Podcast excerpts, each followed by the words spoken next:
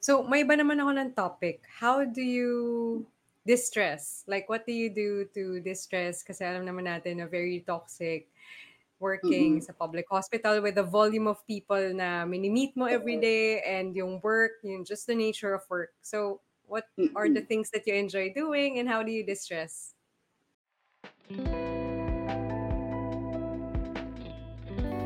Small talk, casual conversations beyond the hi hello. This is Downtown Alley PH. Ah, siguro as a as a sa work, yung kumbaga immediate, kumbaga unwind, lumalabas lang talaga ako. Kailangan pag break time, break time ko na. Kailangan kumain ako, gano'n. Kumbaga break time, break time ko na. So nakakapag-unwind ka, nahahanginan ka after a an hour. And basically yung mga distress talaga na in general, papaano ako nagdi-distress when it comes to work, sa pressure sa trabaho and anything. Ako talaga, I love hiking. I hike. I like a lot. So, ah, kumbaga parang yun yung ano ko, yun yung ah, pang-unwind ko sa sarili ko. Na when it comes parang ah, parang sobrang bigat na ng week na to or month na to. So, set na tayo ng hike. Kung di man tayo makapag-set with our friends, ah, nagjo-joiner ako. Nagjo-joiner kami. So, talagang parang naging hobby namin ever since college, mag-hike. So, parang pag burnout ka, tara, hike tayo, ah, ano tayo, ah, schedule tayo ng hike.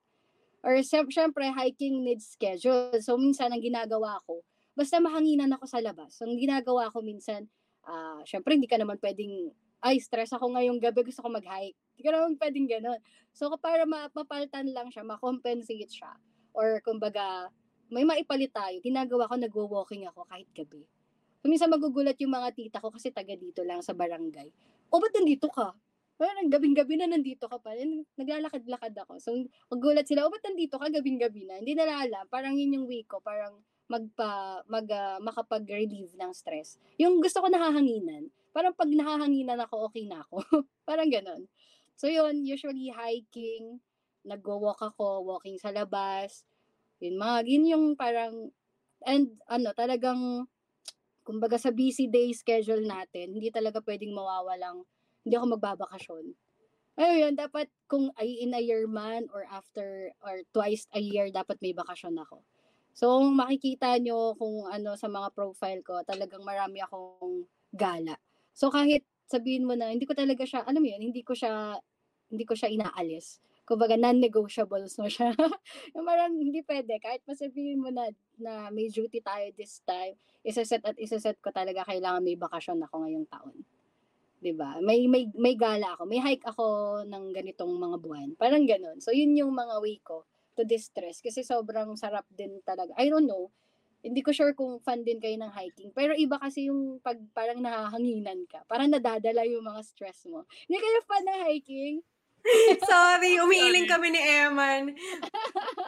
Ah, ano, Wala Parang naman mas kami. masa-stress ako lalo. Tamad kami lumabas, lumayo. 'Di naman kami tamad ano, Bas lumayo ng Pero you umakyat tried, have you tried? Siguro na-try niyo na kaya ay hindi pa rin talaga. Ako So hindi, ako pero hindi. though nakakapagod talaga siya, pero 'pag nasa taas na, I don't know, parang nakaka-relieve siya ng ng stress. So, you might want to try. Ah, Or Naniniwala niyo kami sa'yo, okey naniniwala ano lang, niyo, okey eh, lang. parang Ah, parang ano video talaga, na lang eh. kami, video call na lang tayo. Oo. Video call na lang tayo, wag mo na kaming ano, Oo, joke lang. pero yun, Hindi I yan love hiking. Ah, sa'min kasi, ah, wala sa wala talaga sa namin list sa'min yung hiking.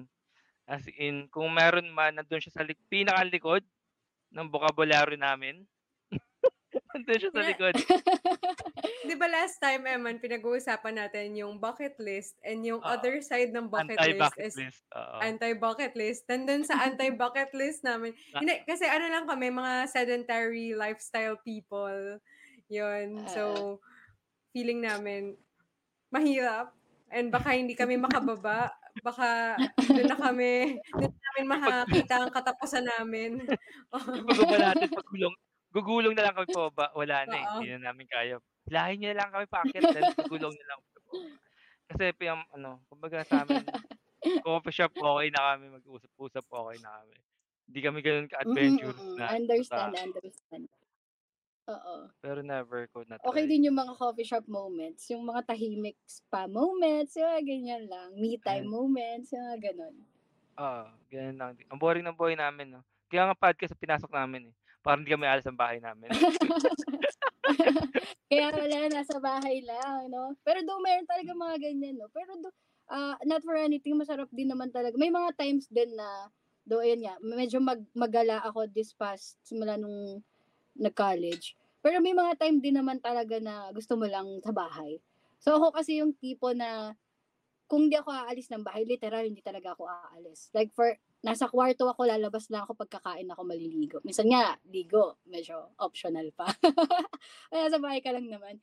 Pero kapag umalis ako, alis talaga. Yung tipong bakasyon, tipong di uuwi muna ngayon. Parang ganon. So, ganon lang siya. Parang nothing in between. Pag nasa bahay ako, bahay ako, hindi mo ako mapapaalis. Hindi mo ako yung, ay, pasaglit nga sa grocery. Parang bihirang-bihira. Hindi ako ganon. Parang, pag nasa bahay ako, bahay lang talaga. As in, nasa kwarto ako. Labas ako, kakain, ligo. Pero pag umalis ako, alis talaga. Tipong, wala ako for the whole two days, three days. ganon. Parang ganon siya. Ganon yung, yung mga trip ko minsan. Pero nakarelate ako sa sinabi ni Leka na ano, optional ang ligo. Kasi freelancers tayo, di ba, Eman? So, nasa bahay lang tayo. Yun. Totoo yun. Optional ang ligo kapag nasa bahay ka lang. Oo, kasi wala namang Hindi naman camera pag- pinapawisan. Pwede na yun. wala namang ano. Pero anyway, ah like, may nakita ako, napansin ko sa ano mo, sa TikTok mo, nagbi-business ka rin. Tama ba? Mm-mm. Yung franchising. Mm-mm. Mm-mm. Tama ba term? Franchise. Ano Oo, yun? franchise. Ano yung usually ginagawa mo doon? Ah, so yung franchising namin, since kasi, do ano ako eh, ah, franchise consultant ako sa House of Franchise. Not sure kung familiar, pero around Pasig yun, Ma'am Hanay, baka familiar ka, naririnig mo. Naririnig mo siya. So, Yes, ayun, sabi so- ko nga kay Eman kanina nung chinecheck ko yung profile mo, ah, House of Franchise to. Familiar ako, Mm-mm. Shomai Noodle House. Mm-mm, kasi around Pasig yun eh. Yes. No. So, ayan. So, paano siguro ako nag-end up in business? Parang way back pandemic season. Pandemic to eh. Parang, alam mo na yung Ma'am Hana na pag-duty ka, di ba? Ah, nung pandemic kasi, sir, syempre, kami kasing medtech, traba, ang, ang work din namin, ang nadagdag sa work namin noon is kami ang swabber. So, sa mga may higher specialty, yung mga medtech, sila na mismo talaga yung nagtetest. Pero kami kasi, ah, since nasa maliit na ospital kami, hindi naman kami reference lab, kami yung nagsaswab. Kami lang yung nagpapadala ng sample sa mga reference lab for testing. So talagang, kung expose at expose, expose ka talaga sa tao. Ah. Kami talaga yung expose talaga. At saka yung mga nurses na nagtetest talaga, ano, nag, nagke-care, nag-handle ng care sa patient.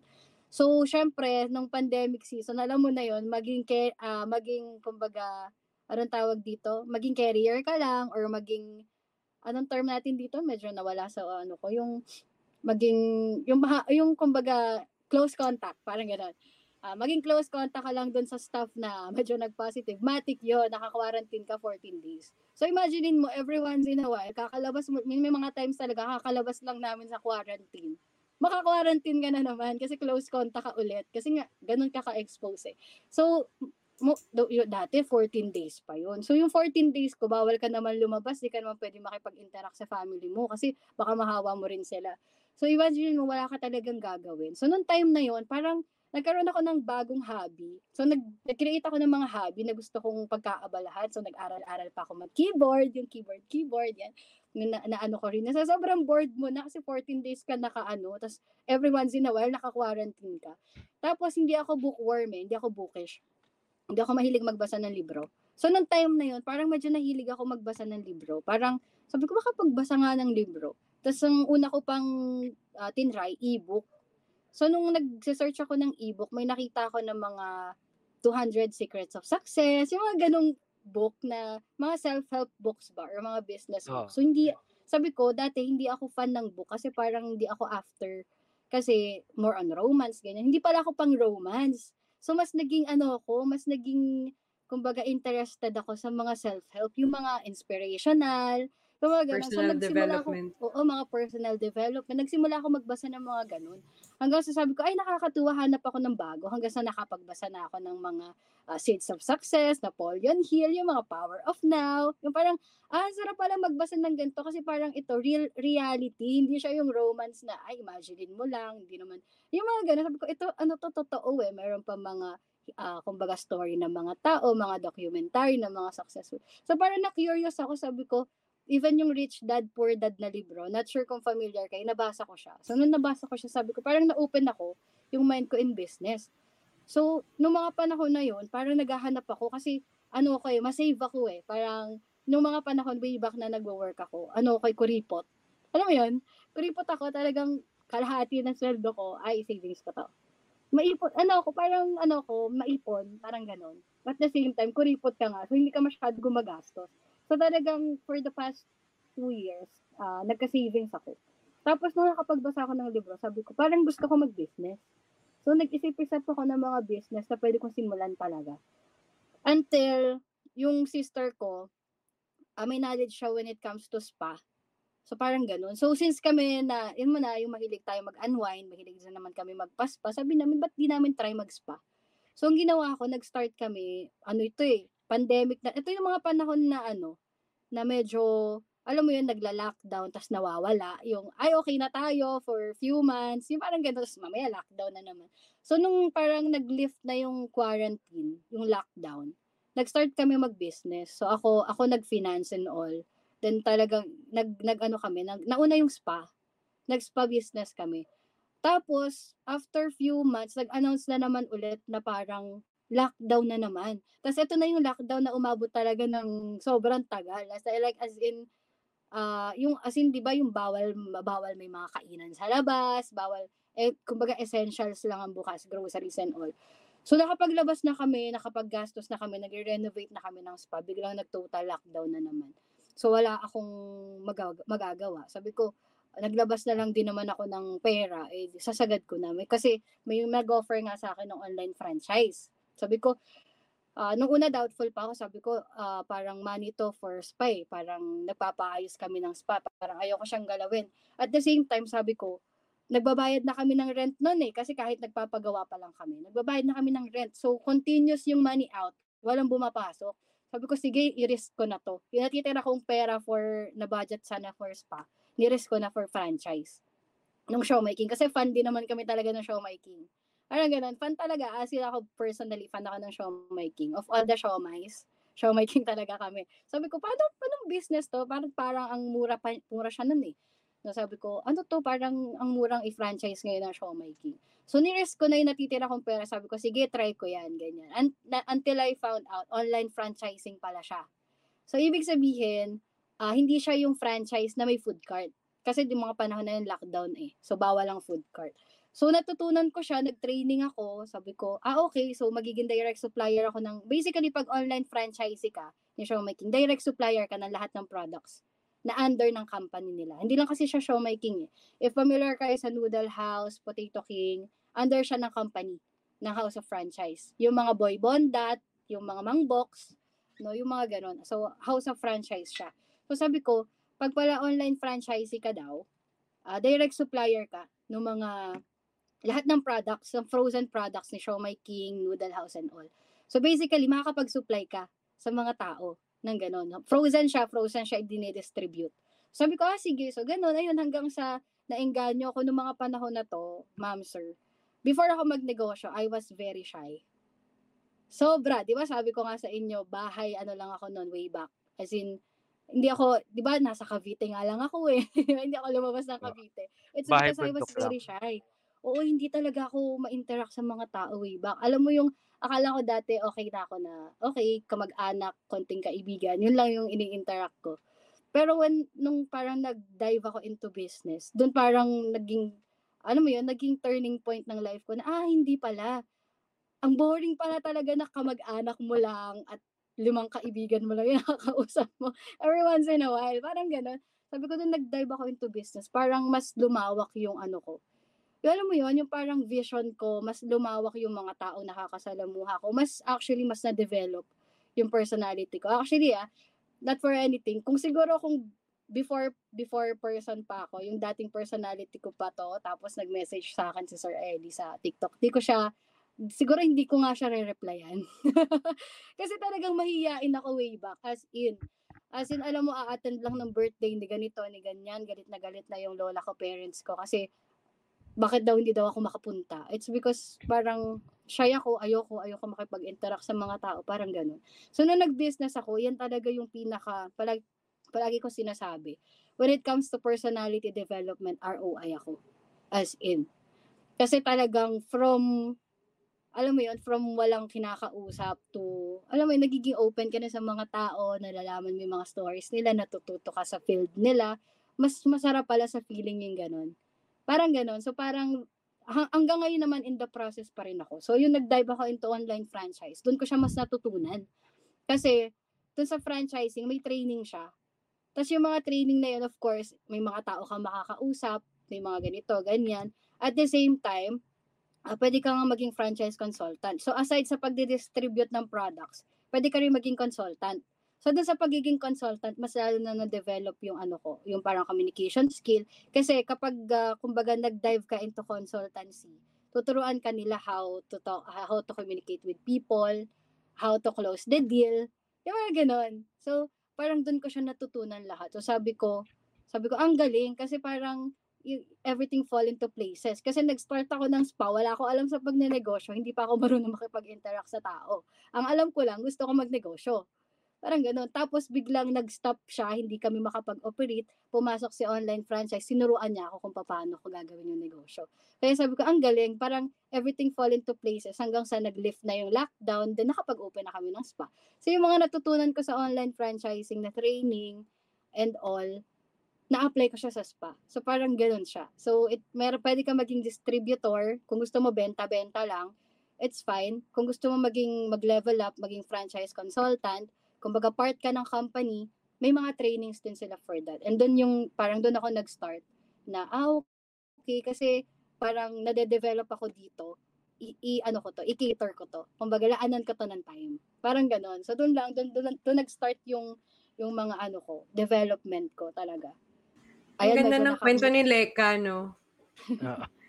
Kasi parang nagsimula sa pandemic and uh talagang na-develop niya yung sarili niya through books and parang lahat ng nangyari led to her becoming uh, an entrepreneur and a franchise consultant. Diba? Kung hindi mm-hmm. nagka-pandemic, she wouldn't get into books. If she didn't get into yung reading personal development books, then hindi siya may exposed to the idea of business and passive income, yung mga ganun.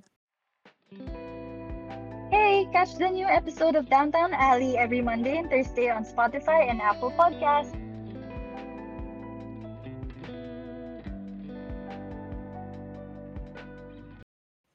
Pero yun yung tinatawag din na, ano, diba? Upskilling nung ano, mm-hmm. nung pandemic. Because everyone stuck on their places, mm-hmm. nothing to do. Yun yung naging maganda naman sa mga taong gusto mag-improve. Upskill yourself, upskill your skills. Kung wala kang kung gusto mo ng bagong skills, mag-aral ka. Kasi yung iba talagang hinintay lang matapos yung yung ano, lockdown. And then that, that's it. Balik pa rin sa dati. Nagpataba lang. Oo. Sorry na. Bakit ka naman tinamaan, Emma? Lahat naman tayo nag-enjoy nung pandemic. Nag, I mean, nag-enjoy sa pagkain, pagpapadeliver. Oo. Uh, pero no, ano, nung, pande- nung lockdown naman, I was taking another certification. I think I have three to four certification nung time na yon. Kasi nasa corporate pa ako dati. So, taking mm-hmm. another certification for promotion, dun yun. Mm-hmm. Uh, for, with that ano, certification, na promote sa managerial to uh, director level. And then, yun.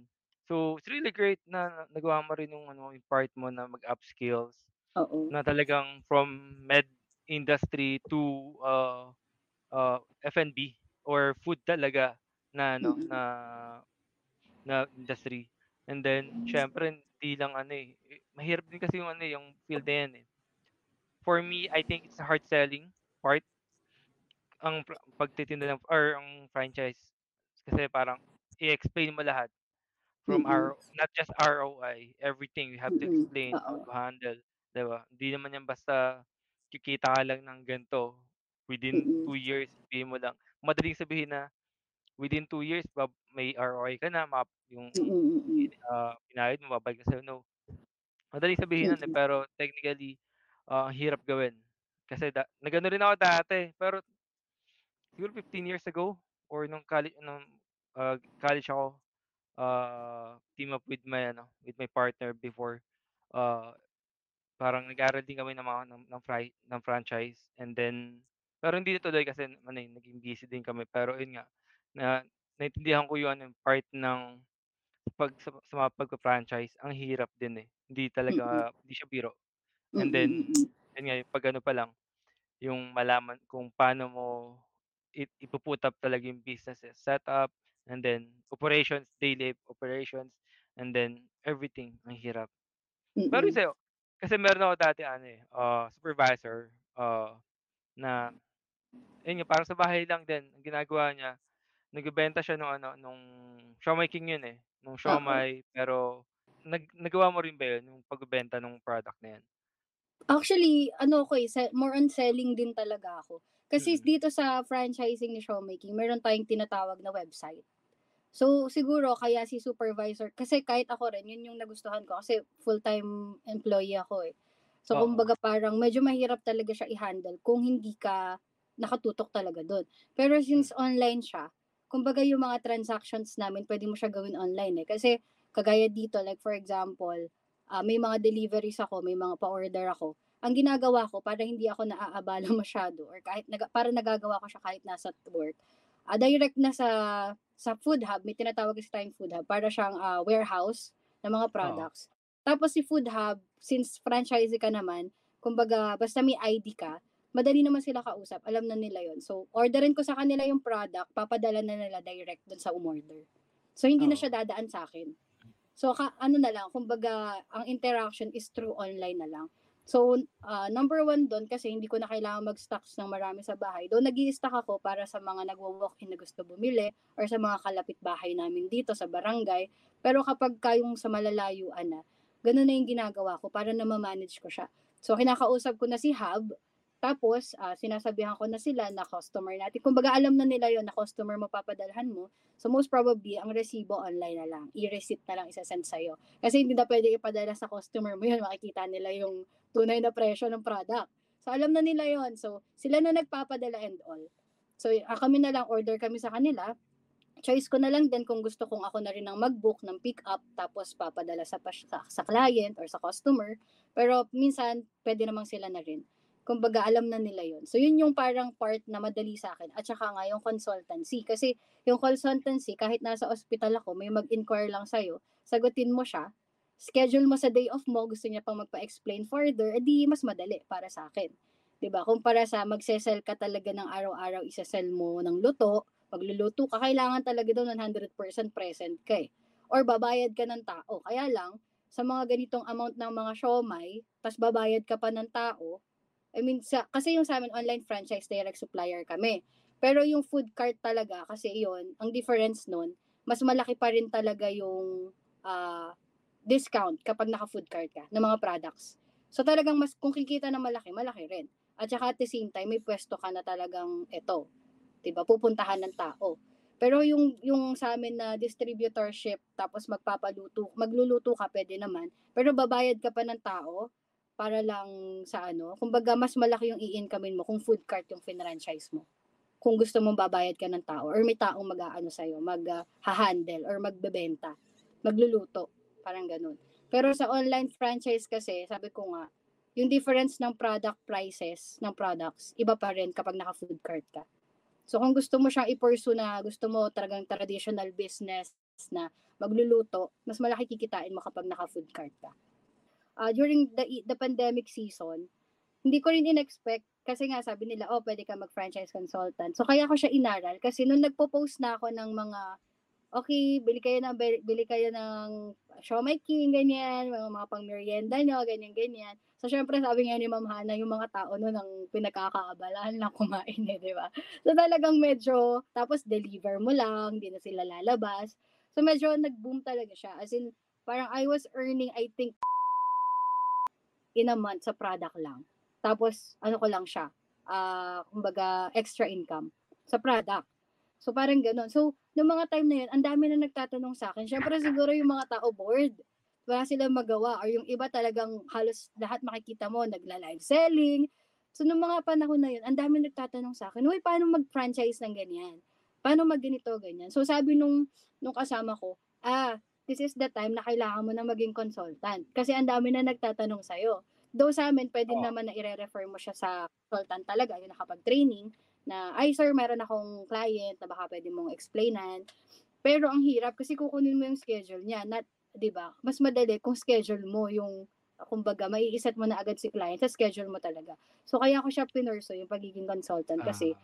talagang dumami yung nag inquire dumami yung franchise ko, parang dumadami na yung nagpa-franchise sa akin na hindi ko pa masyado naiintindihan yung mga ina-explain nila. Lahat yun parang ibang tao pa yung nag explain So, syempre, habang dumadami sila, may mga tanong sila, syempre sa'yo sila magtatanong. So, alam namang hahanap ka pa ng tao lagi mapapagtanungan mo. So, that's when I started na aralin talaga siya ah, from 0 to 100. As in, ah balik, kahit bali-balik na rin mo siya, papaano i-franchise, papaano yung proseso, papaano pa yung mga ways to earn mo. So, inaral ko talaga siya. It's because nagulat ako, nagbo-boom na siya ng Mm. hindi ko namamalayan. So, kaya parang, I, I think, I, kailangan ko na maging responsible din for them Oo. na kapag nagtatanong sila, since sa akin sila nag-franchise, kumbaga ako yung sa akin sila nag-inquire, iba na yung nag-explain, kailangan alam ko na rin. So, doon parang na, na, na force na ako na, ah, kailangan ko na siyang aralin. Kasi medyo nakakahiya na rin na mga abala ka ng iba. Pa, Sir, paano daw kapag ka ganito yung pinranchise niya? Parang ganon.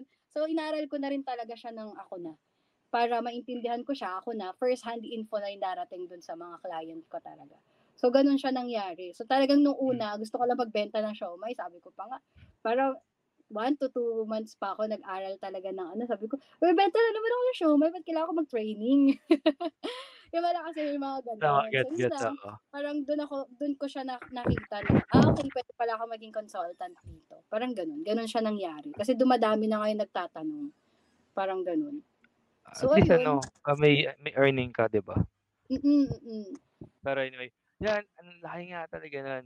At ikaw, ikaw, kayo, Han, may madami na ba yung order? Kasi siya nandun din eh, ah, franchisee din. Tama, di ba? Oo. So, kami naman, may franchise kami ng Bang Bang Bangus. Ewan ko kung familiar ka dun sa brand. Mm-mm. Yun. So, still working our way to getting profitable. Yun. But actually, I have a question. Parang gusto ko lang i-connect back to pandemic and to yung pagiging medtech ni Leka. So, during the pandemic, nakita mo naman yung struggle ng mga frontliners and healthcare workers. Marami Mm-mm. nagkakasakit, yung iba hindi nag-survive ng pandemic. And then, during the pandemic, you discovered itong opportunity na to for yourself. Have you ever considered leaving yung pagiging medtech mo for this opportunity? Na was it something na naisip mo during that time? Kasi nga 'di ba, ang uncertain ng future nung time na yun for healthcare workers, napaka risky and dangerous for us. What was going through your Oo. mind nung time na yun? Actually, during those time na talagang in the middle of pandemic, na nag, kasi doon ako nagsisimula pa lang magnegosyo eh. Actually, ma'am, noong mga panahon na yun, hindi pa. Kasi parang feeling ko, kailangan ko pa magtrabaho para mapunan ko tong pagnenegosyo. Pero as time goes by, I think I'm doing the business since 2021. And spa tsaka itong franchise hanggang ngayon. Ah, as time goes by, ngayon ko siya, ngayon ko siya mas nare-realize eh. Sabi ko, ah sabi ko kasi parang dati napapaisip ako, kapag pala talaga sinipagan mo sa negosyo, ano to eh, kumbaga sa'yo to. 100% sa'yo. Kasi dito sa atin, sa field natin, sa especially, siguro sa kahit na anong field naman eh, no? Tapos, you're being managed by other people, by a company or what. Ah, sipagan mo, ah, kumbaga, taasan mo yung effort mo, fixed sweldo mo eh. 'Di ba? Lalo na sa government eh. Kasi siguro sa mga private, ah sabihin natin may mga different night differential. Sa government kasi di uso yung mga ganun eh, no? Yung sumobra ka ng oras, may bayad. Walang ganun eh. Parang, I don't know kung meron, pero sa amin wala eh. Sumobra ka ng, ba- ng oras, wala ka talagang bayad. Not unless cover mo yung whole shift. So parang nare-realize ko, tayo as ah, as healthcare professionals, 'di ba? Yung pagod, lalo na nung pandemic, 'di ba? Sobrang dadagdagan yung workload natin, tapos nababawasan yung manpower kasi every once in may nagkakasakit. Yung pagod mo, yung PPE mo, yung init, di yung mga ganong struggle na nagkakasakit ka rin kasi PPE, pawis ka. May papa, maiisip mo talaga, 'di ba? Parang yung pagod mo more than na doon sa survey sa baya, sa compensation na binapapabigay sa Pero yun pa rin yun. Taasan mo yung effort mo, fixed sweldo mo. Parang ganon. 'Di ba? Pagod ka ngayong araw, pagod na pagod ka ngayong araw, kung ano yung per day mo, yun na yun. ba? Tapos parang nung nag-business ako, doon ko na-realize yung difference na ah, sa business, puyat ka man 24/7 at okay yung bet negosyo mo. I mean, puyat ka man, tapos nag-effort ka, nakabenta ka marami, mas marami kang makikitain. Hindi fix, kumbaga hindi nalilimit yung pwede mong kitain. Parang ganun, yun yung parang na-realize ko na difference nila. Sabi ko, oo nga no, parang when you're in business, yes, risky, yes, hindi laging may customer, yes, hindi fixed na lagi, unlike sa sweldo na, okay, meron kang sweldo ngayong araw, araw-araw yan, basta jumo-duty ka. Pero, yung limit ng pwede mong kitain, iba pa rin talaga yung business. No, so talagang, 'di ba, nag-effort ka na lang rin naman. 'Di ba? Parang may mga ganun akong realizations na nag-effort ka lang rin naman. Bakit hindi dito sa 100% sa'yo yung kita? 'Di ba? Yes. Parang, Pero ano parang ganun. That, that's why I I understand yung ginagawa nyo ngayon.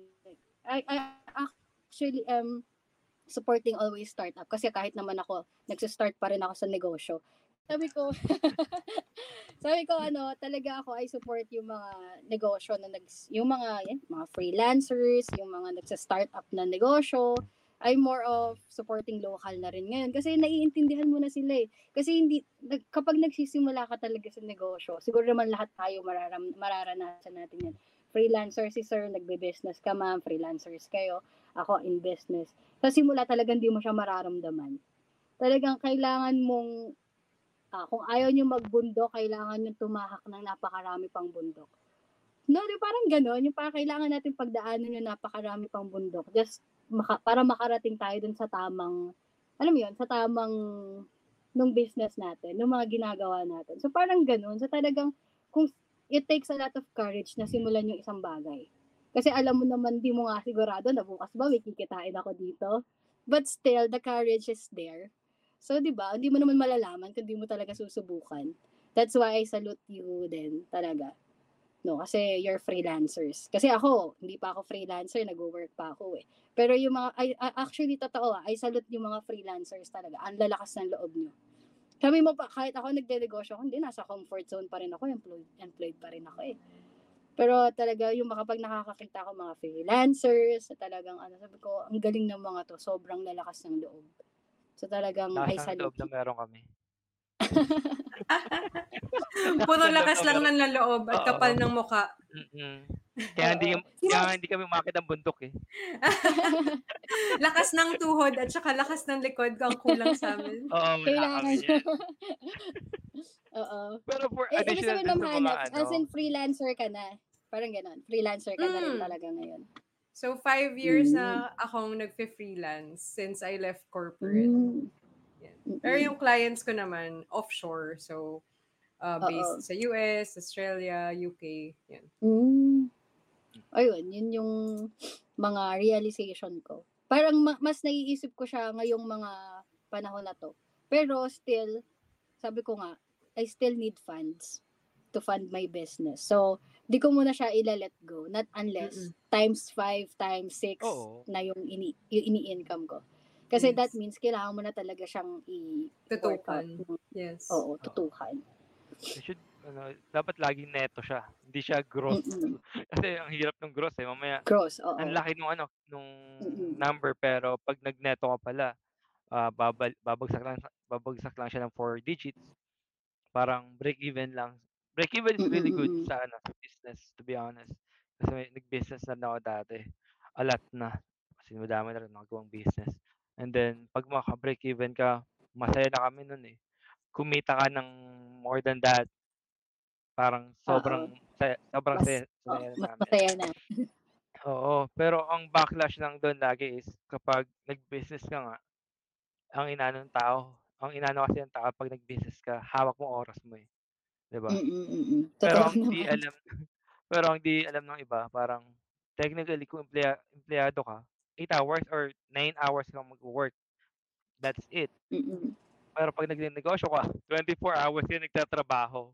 Hindi yun ano, kaya parang kung kinikita ko 16,000 na 'to, sabihin natin ano lang 16,000, trinabaho ko 'to ng 24 hours, hindi ko trinabaho ng 9 hours 'to. Gano'n Mm. siya, ganu gano'n mo siya titingnan. Hindi tipong, ay 9 a sa 9 hours ito na yung kinita ko. Hindi, Mm. buong araw mo kinita yun, eh, and to think, yung netong yun pa magpapasuweldo ka pa, ay kasi may gano'n Mm. ako may business kaming May gano'n mga parang overhead expenses ka pa. Oo, nagneto na, then magbabayad ka ng mga empleyado mo. So, gano'n ka Mm. siya, gano'n gano'n siya kahirap. It's really ano, Oo. takes a gut big guts na mag mag-ano, magnegosyo. Kaya bilib din ako sa Mm. mga nagnegosyo, talagang hindi siya easy, hindi siya madali. Kailangan full-time ka din minsan kung mad kung kung bago ka lang mag full-time kang mag-ano, magnegosyo. Mm. Tutukan tutukan mo ng sobra, tsaka pag-aralan Mm. mo din, 'di ba? Pero anyway, oo, ah, Angelica maraming salamat, ah, Laika maraming salamat, medyo mahaba na rin tayo. Naka 1 hour and 30 minutes na rin tayo sa recording na 'to, di ko napansin. Pero maraming salamat, maraming salamat. Thank you, Laika, thank so you.